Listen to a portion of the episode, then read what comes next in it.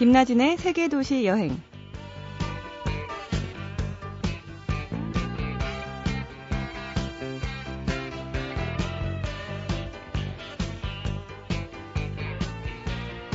안녕하세요. 여행작가 이하람입니다.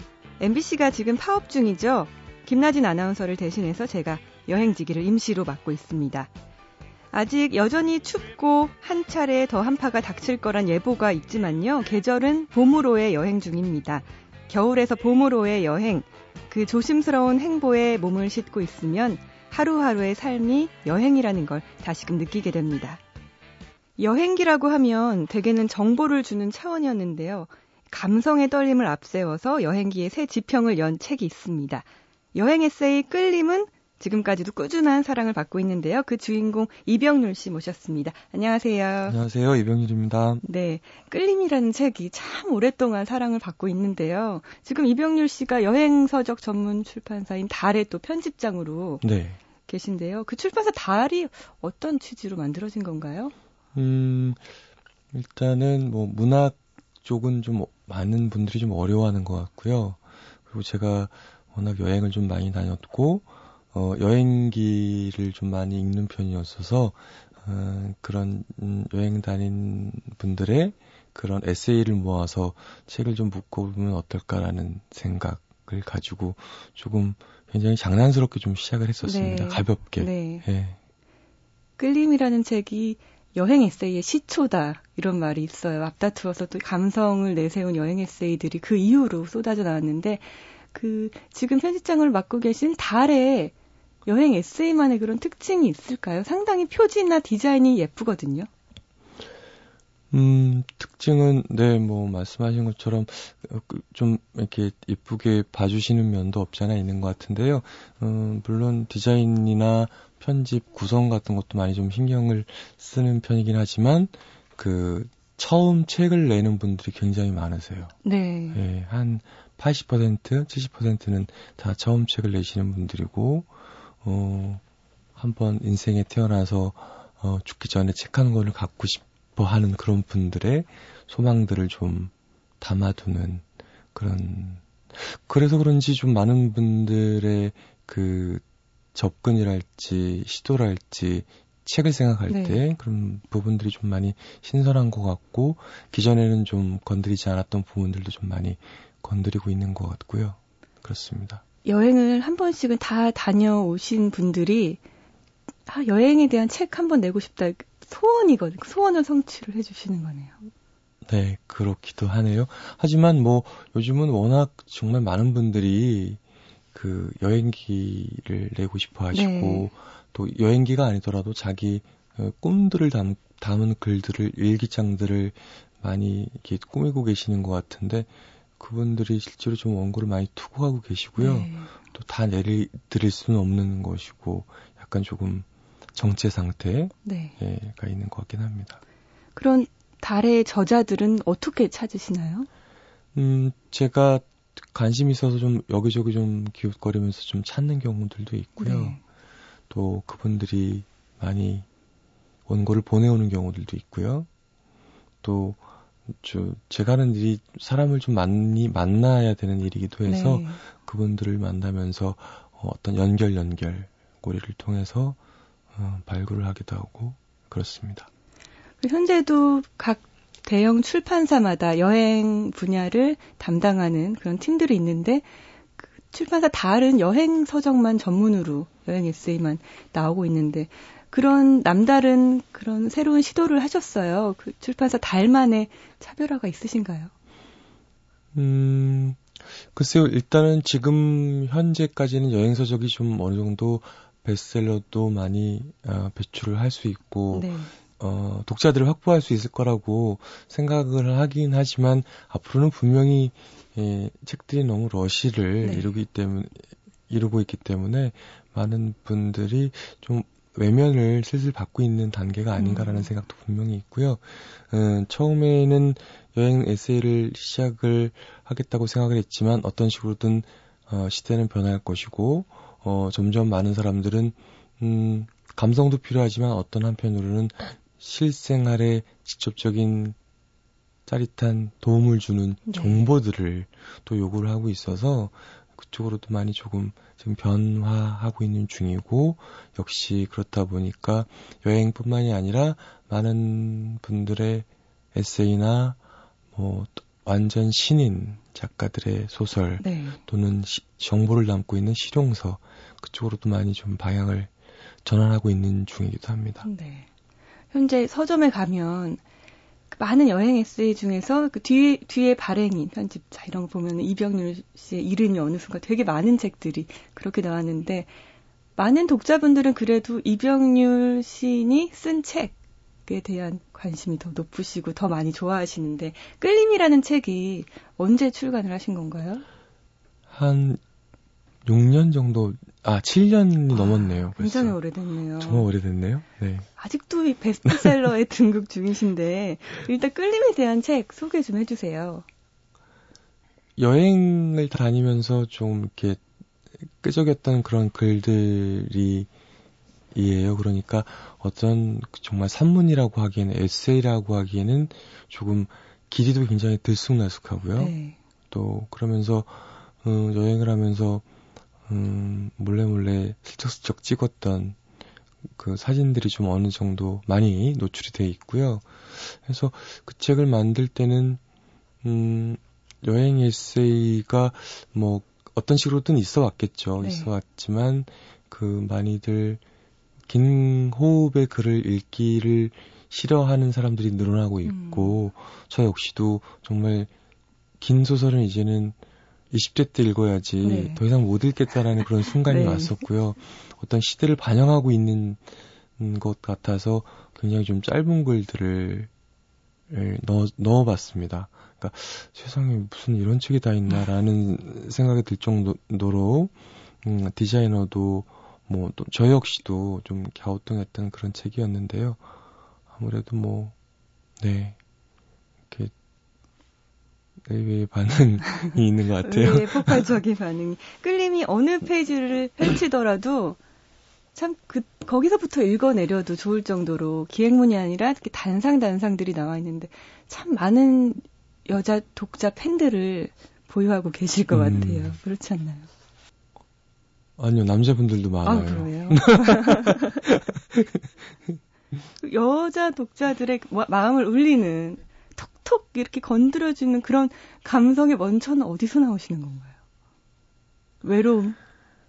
글쎄요, 뭐, 워낙 좀 예민한 글을 좀 많이 조금 썼죠. 워낙 뭐 시를 썼기 네. 때문에 그 예민한 글들, 어, 섬세한 글들을 조금 써왔었겠죠.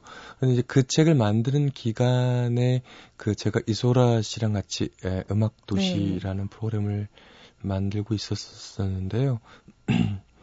뭐 들어가지 않았어야 될 어떤 여러 좀 감성적인 글들, 네.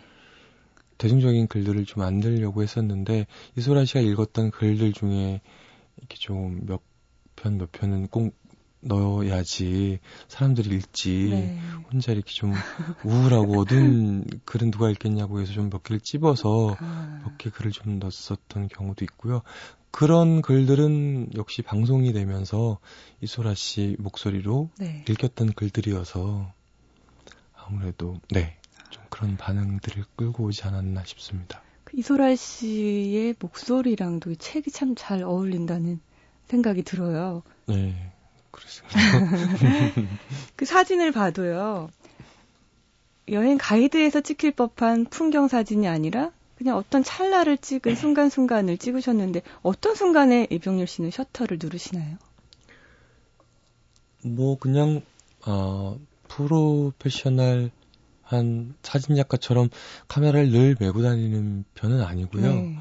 그 여행지에서 지루할 때 또는 뭐 어떤 자극받는 이미지들이 있거나 어, 제가 좀 자극받고 싶을 때 네. 카메라를 꺼내죠. 꺼내는데 뭐 그래서 그런지 사진 하시는 분들은 굉장히 좀 바로바로 알아차리시는 게 사진을 배운 사람은 이런 거를 찍지 않고 어. 이런 사진을 하지 않는데 네. 굉장히 엉뚱하다고 말씀은 해주 시는데요. 글쎄 뭐 저는 음, 정말 취미고 여행만 여행지만 가서 가끔씩 꺼내는 그런 카메라기 때문에 저는 제 사진에 대해서 정말 잘 모르겠습니다. 독자들은 또 그런 사진을 좋아하는데 이미지 컷이라고 하잖아요. 딱 보면은 뭐왜 찍으셨나 할 정도로 되게 엉뚱한 사진들이 있어요. 네. 그러니까 예를 들어 그냥 아무 문을 찍으신다든지 문고리만 찍으신다든지 그런 시인의 시선으로 그렇게 셔터를 누르시는 건가요? 네, 뭐 정말 정해진 건 없, 네. 정해진 건 없어요. 막 정해진 건 없고, 음, 진짜 그 언제 한번 그 이탈리아 여행을 한 열흘 정도 간 적이 있는데, 정말 그때는 문만 찍어야 되겠다라고 네. 생각을 해서 이렇게 찍고 돌아왔는데, 그 문고리는 우리 허리 정도에 네. 와 있잖아요. 근데 여행을 가서 돌아오는 길에 비행기를 봤는데 이렇게 청바지 앞이 이렇게 구멍이 나 있더라고요. 아, 너무 못만 찍은 거예요. 그러니까 어, 뭐 정말 어떤 기준도 없고요. 네. 뭐 아무것도 없어요. 근데 하지만 그 제가 다녔던 열흘 동안 문들이 정말 넘칠 정도로 문만 봐서 그랬을 수도 있지만 예, 굉장히 좋은 문들 다른 예 다른 시선으로 여행을 했던 적이 있었습니다. 네. 그 베니스의 문 얘기를 하셨는데 베니스에 대한 이야기가 또 책에도 나오는데 제가 아는 어떤 분은 베니스는 꼭 혼자 가지 마라. 사랑하는 사람하고 가라. 너무 아름답기 때문에 그런 얘기를 들었거든요. 이병률 씨가 보셨을 때는 아, 여기는 꼭 사랑하는 사람하고 와야 된다라는 도시가 있으신가요? 아마도 음, 세상 모든 도시가 네. 사랑하는 사람하고 있어야 빛나지 않을까라는 그런 생각이 있습니다. 어, 저는 정말 거의 혼자만 여행을 네. 다녔거든요. 음, 앞으로도 그럴 것 같아요. 네. 그럴 것 같은데, 음, 더 혼자여서 더 절절절 외로운 도시는 정말 파리가, 아, 파리. 파리가 그런 것 같고요. 그리고 뭐 남미의 부에노스아이레스, 한 몇 달 전에 갔다 온 그런 도시인데요. 그 도시도 굉장히 이상하게 로맨틱한 그런 분위기, 네. 기운 같은 것들이 흘러서 굉장히 조금 혼자는 힘들었던 것 같고요. 음, 물론 이제 같이 가면은 보는 것들도 다르고 네. 이제 더 보지 못하는 것도 더 늘어날 수도 있겠지만, 예, 정말 네 혼자서는 조금 예, 여행이라는 건 역시 좀 힘들게 하는 그런 게 아닌가. 물론 저는 이제 그런 부분을 즐겨서 다니는 네. 굉장히 이상한 부류의 사람인 거고요. 네, 반대로 그렇습니다. 그러면 혼자였기 때문에 너무 좋았다. 이런 도시는 어디신가요? 음, 티벳 갔을 때였어요. 아.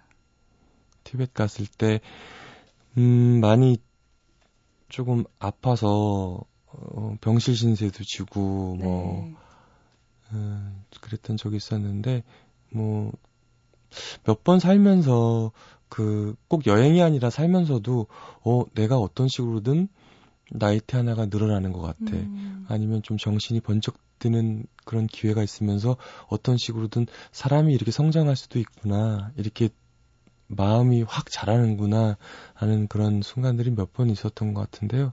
TV에 대해서는 굉장히 혼자 많이 아프고 혼자 이렇게 누워 있으면서 어, 여러 생각에 갇혀 있으면서 음, 네 그때 어떤 운명적인 걸 느꼈어요. 아 이 맛에 나는 계속 여행을 혼자 할 수밖에 없구나라는 그런 예감 같은 걸 느낀 적이 있었습니다. 끌림이 나왔을 때만 해도 그 저자 소개만 하더라도 20개국 정도를 다니셨는데 그 후로도 많이 다니셨을 것 같아요. 얼마나 많은 도시를 이병률 씨는 여행하셨을까요? 도시로 치면은 정말 뭐 셀수 셀 수는 네. 없을 것 같아요.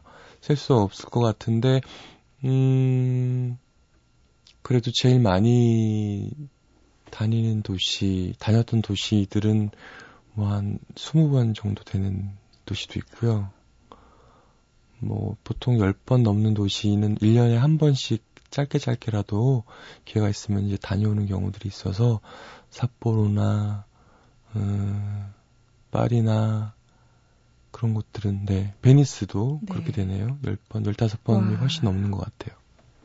참 이 질문은 많이 받으셨을 텐데 왜 그렇게 떠나시는지. 음, 저도 그 부분에 대해서는 어떤 뭔가가 없어요. 네. 그때 때마다 뭐 대답을 하는 경우도 있고 안 하는 경우도 있고 또 다를 수도 있는 어떤 답변일 수도 있는데요. 음, 정말 다니지 않으면 살 수가 없는 사람이고요. 네.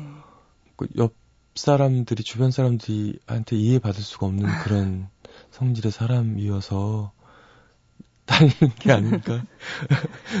어, 일단은 굉장히 그 도시 안에서는 제가 살고 있는 속해 있는 이 도시 안에서는 여러 관계들 속에서 제가 해야 될 것들 그리고 어느 정도는 성실하게 넘겨야 될 그런 부분들을 그때그때 어, 지탱을 한다거나 아니면은 뭐 견딘다거나 음. 한다면 음, 제가 어딘가를 가 있을 때는 그런 모든 것으로부터 놓여지기 때문에 음, 저 자신에 대해서도 다르게 생각할 수도 있고 저의 다른 면을 볼 수도 있고 또 굉장히 어차피 다른 공기에 있기 때문에 다른 음식을 먹고 네. 다른 생각을 할 수밖에 없는데 그 안에서의 굉장히 굉장한 에너지, 활기 그런 것들을 찾아서 오는 것, 가지고 오는 것 같아요. 음. 그래서 늘 올 때는 아직도 풀리지 않는 미스터리이긴 한데 올 때는 정말 한 번도 밝혀온 적이 없었어요. 아.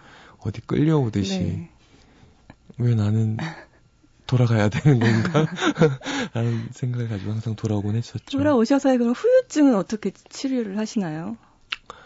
네, 후유증이 있으면 굉장히 그 인생이 망가집니다. 네. 망가지기 때문에 와서 바로 잊으시나요? 네, 와서 오자마자 출근을 하는 네. 경우들도 굉장히 많았고요.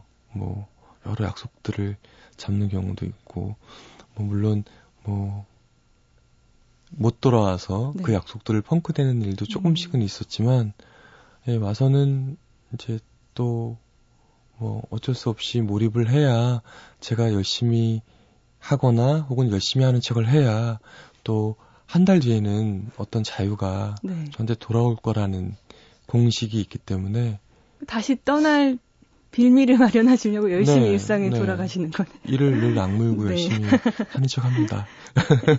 요즘에 출판사 편집장 일을 하시느라 바쁘실 텐데 요즘 들어 꼭 가보고 싶다 이런 곳이 있으신가요? 예. 올해는 아마 조금 못 갈 것 같아서 떠오르는 곳인데요. 삿포로를 음, 삿포로는 제가 이렇게 여행에 어떤 그 깊은 병이 있는 것처럼 네. 속병이 있는 것처럼 눈에 또 굉장히 크게 반응을 해요. 네. 음, 제가 굉장히 완전 산골 출신인데요.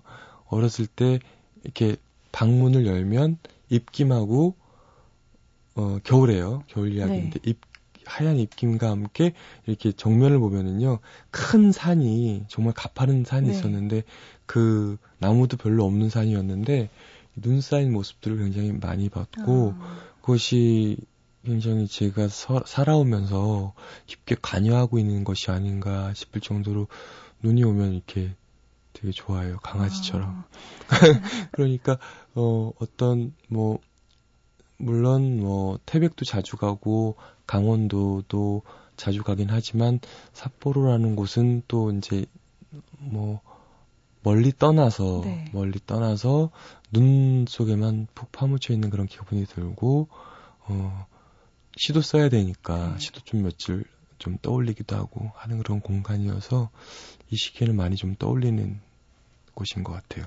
그럼 이제 눈이 녹는 봄이 되면 이병률 씨는 또 어딘가 눈이 있는 도시나 나라로 떠나 계실 수도 있겠네요. 눈을 찾아서.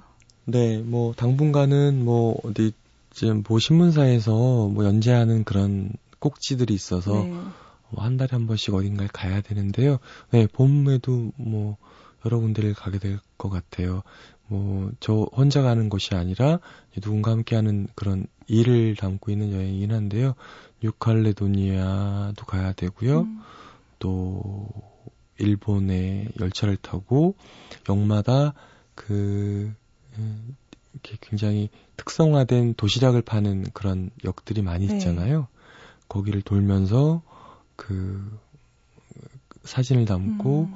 또 같이 가시는 분은 글을 써야 되는 그런 꼭지들도 취재하러 한번 가야 되고 계획은 그렇습니다. 아, 네. 그 여행이 참 이렇게 낯선 거를 즐기려고 많이들 떠나잖아요. 낯선 풍경. 이병률 씨는 여행지에 도착해서 낯선 풍경들을 보면서 어떤 생각을 하시는지, 제일 처음에 어떤 거를 딱 보시는지. 일단은 굉장히 호기심이 조금 많은 사람인 것 같아요. 네. 낯선 걸 보면은 저걸 어디서부터 뜯어 먹어야 될지를 굉장히 조금 이렇게 흥분된 상태로 음, 네. 이렇게 조금 서성되는 것 같고요. 그 뭐 낯선 거든 그 굉장히 막막한 상황이든 음, 그런 것들이 닥치면 굉장히 신나고 즐거워요. 즐겁 음. 즐기고 아 그 물론 이제 그 낯선 곳에 있어서 제가 여행자로서 어떤 그 사람들한테 좀 발가게 되는 그런 지점들이 순간들이 몇몇 있을 네. 것 같은데 어, 처음에는 그런 낯선 곳에 좀 이렇게 두리번되고 조금 여행자 티를 내다가 그런 것들이 너무 좋아지면은 정말 이렇게 어떤 변장을 하듯이 네. 배낭도 매지 않고 카메라도 들지 않고 슬리퍼 끌고 네. 도시를 이렇게 전전하는 그런 기분 같은데 좀 많이 푹 빠져서 지내는 것 같아요. 물론 제가 그곳에 살 수 없는 사람이기 때문에 그런 흉내를 내고 그런 곳에 빠지는지도 모르겠지만 에, 예, 낯선 곳에 그 묘한 신선함 음. 음, 두고두고 정말 꺼내보면 꺼내볼수록 많이 기운이 되고 힘이 나게 하는 것 같아요. 네.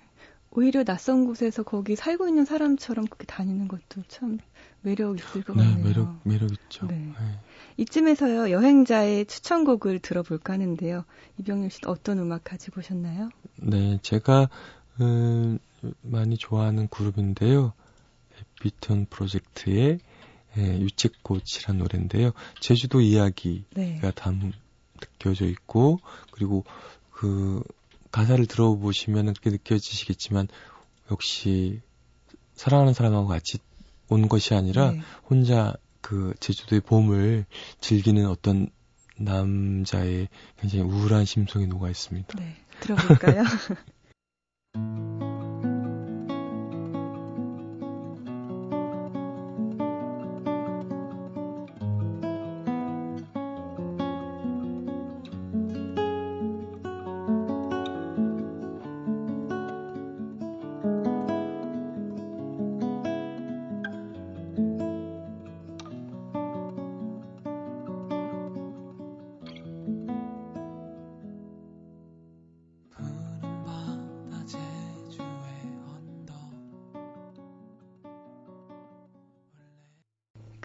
저자 이병률 씨와 함께 하고 있는데요. 이병률 씨 만약에 한 곳에서 살게 된다면 수많은 여행지 중에서 어디를 선택을 하실 건가요? 음, 한 곳을 이렇게 찝어서 대답하라고 물으시는 것 같은데요. 네. 저는 계획, 계획이 굉장히 많아서 네. 한마디로 말씀드릴 수가 없고요. 어, 한 곳에서 살지 않을 거예요. 아, 계속 떠다니실 네. 건가요? 어, 물론 이제 에, 어떻게 변할지 모르지만 지금은 짧게 짧은 여행을 하고 네. 있지만 네. 앞으로는 1년이나 2년 단위의 여행들을 떠날 것이고 어 그렇기 때문에 에, 한 곳이 한 곳은 아니고요. 네. 남미의 어느 곳에서 스페인어를 조금 잘할 때까지 음. 2년 정도 아니면 도쿄나 뭐 센다이 네. 그런 곳에서 겨울에만 지내기 한 6개월 뭐 그런 것 그리고 음, 뭐 제가 좋아하는 여자친구가 생기거나 하면 같이 마음이 맞으면 3년 살자. 아. 라고 계약을 하고 네. 3년 갔다 오고 이제 그런 네, 계획들이 조금 복잡하죠. 아. 네. 절대 머무르실 분이 아니네요.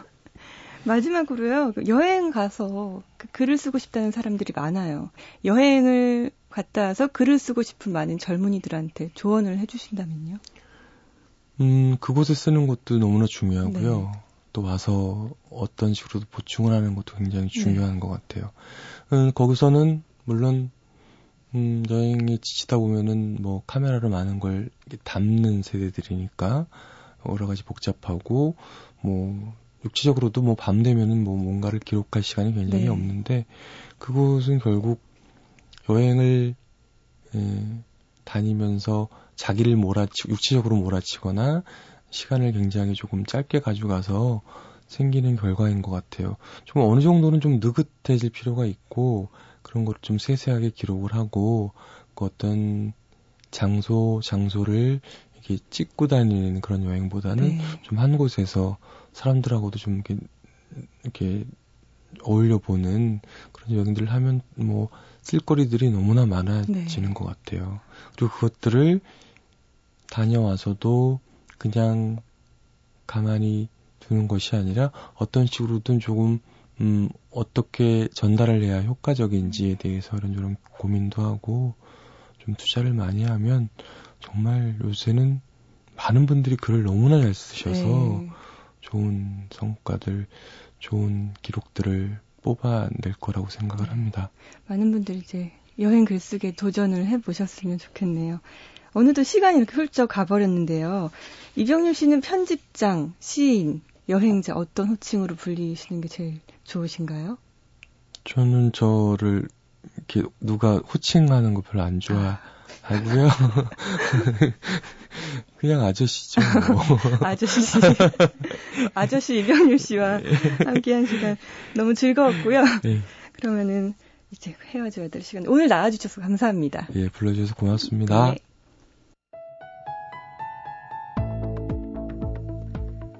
오늘은 여행 에세이 끌림의 작가이자 여행서적 전문 출판사 달의 편집장인 이병률 씨의 여행 이야기를 들었는데요. 지금도 여전히 틈나는 대로 수많은 나라와 도시를 여행하는 그의 행보가 궁금했습니다. 왜 그렇게 여행을 다니냐고 물었더니 그가 말합니다. 가만히 있으면 불안하고 답답하다고요. 어쩐지 죽어 있는 느낌이 든다고요. 그런데 여기 이곳을 벗어나 훌쩍 떠나면 살아있는 느낌이 들고 정면을 직시하며 생각을 하게 되니 여기를 떠나 여행하는 시간이 행복하다고 말입니다. 여행 가서 낯선 곳에 도착하면 그는 많이 걸어 다닌다고 했습니다. 대개는 건물 안이나 집 안으로 들어가지 않고 많은 시간을 그냥 밖에서 보낸다고 했습니다.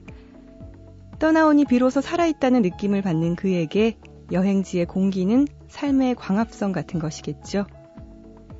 그래서 그는 그곳의 하늘과 바람을 한순간도 놓치고 싶지 않은 것일 수도 있어요.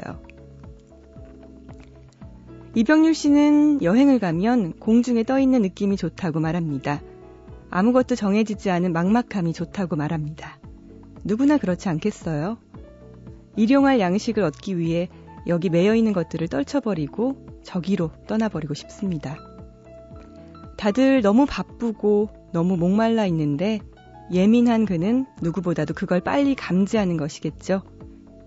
그래서 어서 빨리 떠나자고 이러다간 큰일 나겠다 싶어 떠나는 게 아닐까. 어쩌면 그에게 여행은 살기 위한 하나의 방편이겠다 싶기도 합니다.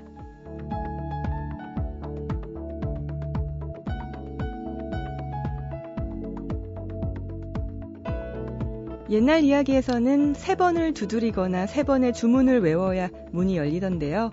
그건 세상 그 어느 것도 한 번에 되는 게 없고 만만한 게 없으며 당연한 게 없다는 가르침이겠다 싶어요. 마음을 세 번 정도 다지면 가고 싶은 그곳으로 여행을 갈 수 있지 않을까 희망을 심어봅니다. 지금까지 세계도시 여행 이하람이었어요.